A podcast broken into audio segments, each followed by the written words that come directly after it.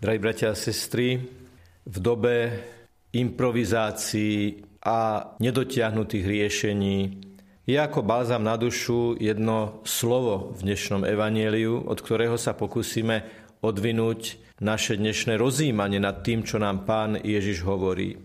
Je to slovo, ktoré je vlastne na konci tej prvej vety.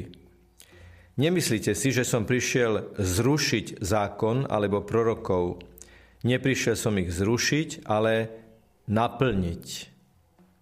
Plnosť, naplniť, dotiahnuť do konca, urobiť maximum, urobiť najviac, ako sa dá. To je to, čo nám Ježiš ponúka a my sa môžeme zamýšľať nad tým, čo prišiel Ježiš naplniť, v čom je plnosť jeho posolstva.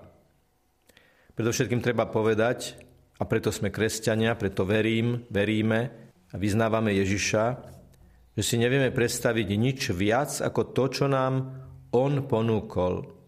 Kdekoľvek sa pozrieme na ktorékoľvek filozofické systémy, myšlienkové prúdy, z hľadiska užitočnosti pre jednotlivca, pre spoločnosť, pre svet je Ježišovo učenie jednoducho vrcholom všetkých učení. To neznamená, že príslušníkov iných náboženstiev podceňujeme. Nie, oni vyrástli nejakým spôsobom a majú dôvody k tomu, že niečo vyznávajú. Ale presne tak slobodne ja vyznávam, že Ježišovo učenie a my vyznávame, že Ježišovo učenie je naozaj neprekonateľné a naozaj bezkonkurenčné, pretože Ježiš prišiel všetky tie motívy, ktoré sa vinu celými starozákonnými knihami on naozaj dotiahol do plnosti. Tá plnosť predovšetkým spočíva v prikázaní lásky aj voči nepriateľom. Odpúšťanie nepriateľom. Neexistuje univerzálnejší rozsah lásky, ako je láska aj k neláskavým. Ako je láska k tým, ktorí lásku nepreukazujú. V tej logike, že kde nie je láska, tam tú lásku treba priniesť. Ježiš búra zrkadlové jednanie, oko za oko, zub za zub, ale prináša niečo úplne nové, prines to, čo chýba. Ak chýba láska, prines lásku. Myslím, že sa naozaj zhodneme na tom, že nič plnšie, nič hĺbšie, nič univerzálnejšie neexistuje. Ak máme milovať aj svojich nepriateľov, potom znamená, že máme milovať všetkých a prijať všetkým dobro. Ďalší moment plnosti, ktorou Ježiš spečaťuje svoje učenie, je, že zomiera na kríži, že dáva život, že dáva všetko. Ježiš sa v záverečných chvíľach svojho života neskryl, neutiekol, ale zomrel na kríži a tam spečatil prikázanie lásky, voči nepriateľom, keď sa priamo na kríži, priamo vtedy, keď skúsenostne zažíval výsledky, dôsledky, ovocie nenávisti svojich neprajníkov, svojich oponentov a on sa za nich modlil. Oče, odpustím, lebo nevedia, čo robia. Učenie, plnosť učenia a svedectvo, plnosť svedectva. Ježiš nás učí milovať nepriateľov a Ježiš sa v momente, keď zažíva zlobu, prekonáva túto zlobu láskou, keď sa za nich modlí. A tretia plnosť je plnosť osobného Boha. Že my môžeme Boha osloviť. Abba, Otecko, dôverne, s veľkou emóciou lásky, ale aj s veľkým postojom rešpektu voči zákonu, voči učeniu, voči Božej pravde. To, čo je racionálne a to, čo je emocionálne, si nesmie nielenže protirečiť, ale má to byť v takej synergii, spolupráci, jedno v druhom, veľmi harmonické.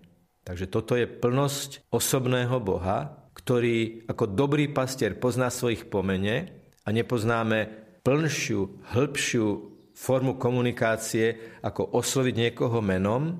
Spomeňme si, až vtedy, keď Ježiš vyslovil meno Márie Magdalény, Mária, ona povedala nie rabbi, ale rabbóny, rabbúny, môj učiteľu. Plnosť stretnutia, plnosť komunikácie. A táto plnosť sa prejavuje v tom, že Ježiš hovorí, cez chlieb vstúpim do vášho srdca A čo je chlieb? Plnosť. Je tam voda, je tam slnko, je tam pôda, je tam ľudská kreativita a je tam Boží zásah, ktorý chlieb ako symbol ľudskej pracovitosti, pohostinnosti a komunity ľudskej, Ježiš hovorí, cez plnosť znakov sveta vám ukážem, ako sa dostanete do sveta nadprirodzeného, do sveta Božieho, do sveta svetých. To je tá plnosť, za ktorú sme vďační, ktorou sme fascinovaní a ktorú chceme prijímať. Preto keď sa modlíme, drahí bratia a sestry, tak sa modlíme k Bohu, ktorý nám ponúka plnosť. Nebojme sa modliť za veľké veci. Nebojme sa modliť za obrátenie hriešnikov. Nebojme sa modliť za veľké dary. Neobmedzujme Boha, ktorý nám ponúka plnosť čiastočnosťou našej ľudskej predstavivosti. Toto si nevieme predstaviť, ako by sa to dalo dosiahnuť a preto sa za to modliť nebudeme. Isté, že v každom očenáši napokon všetky naše predstavy v modlitbe korigujeme. Buď vôľa Tvoja, Pane, to je to najdôležitejšie, to je tá plnosť. Tak poďme teraz načrieť do tejto plnosti, ktorú nám Ježiš ponúka tým, že budeme sústredene prežívať aj druhú časť Svetej Omše, hneď potom, ako po modlitbách veriacich prinesieme na oltár obetné dary. A keď nám Ježiš ponúka plnosť, ponúknime my aj dnes jemu plnosť našej sústredenosti voči všetkému, čo sa bude odohrávať. Na to si nemôžeme zvyknúť, lebo Ježiš naplno chce vstúpiť v plnosti v sile prítomného okamihu do toho dnešného dňa, do tej dnešnej stredy, do plnosti, konkrétnosti tých okolností, v ktorých žijeme. A v týchto nás chce prežiariť, v týchto nás chce posvietiť, v týchto nás chce posilniť. Amen.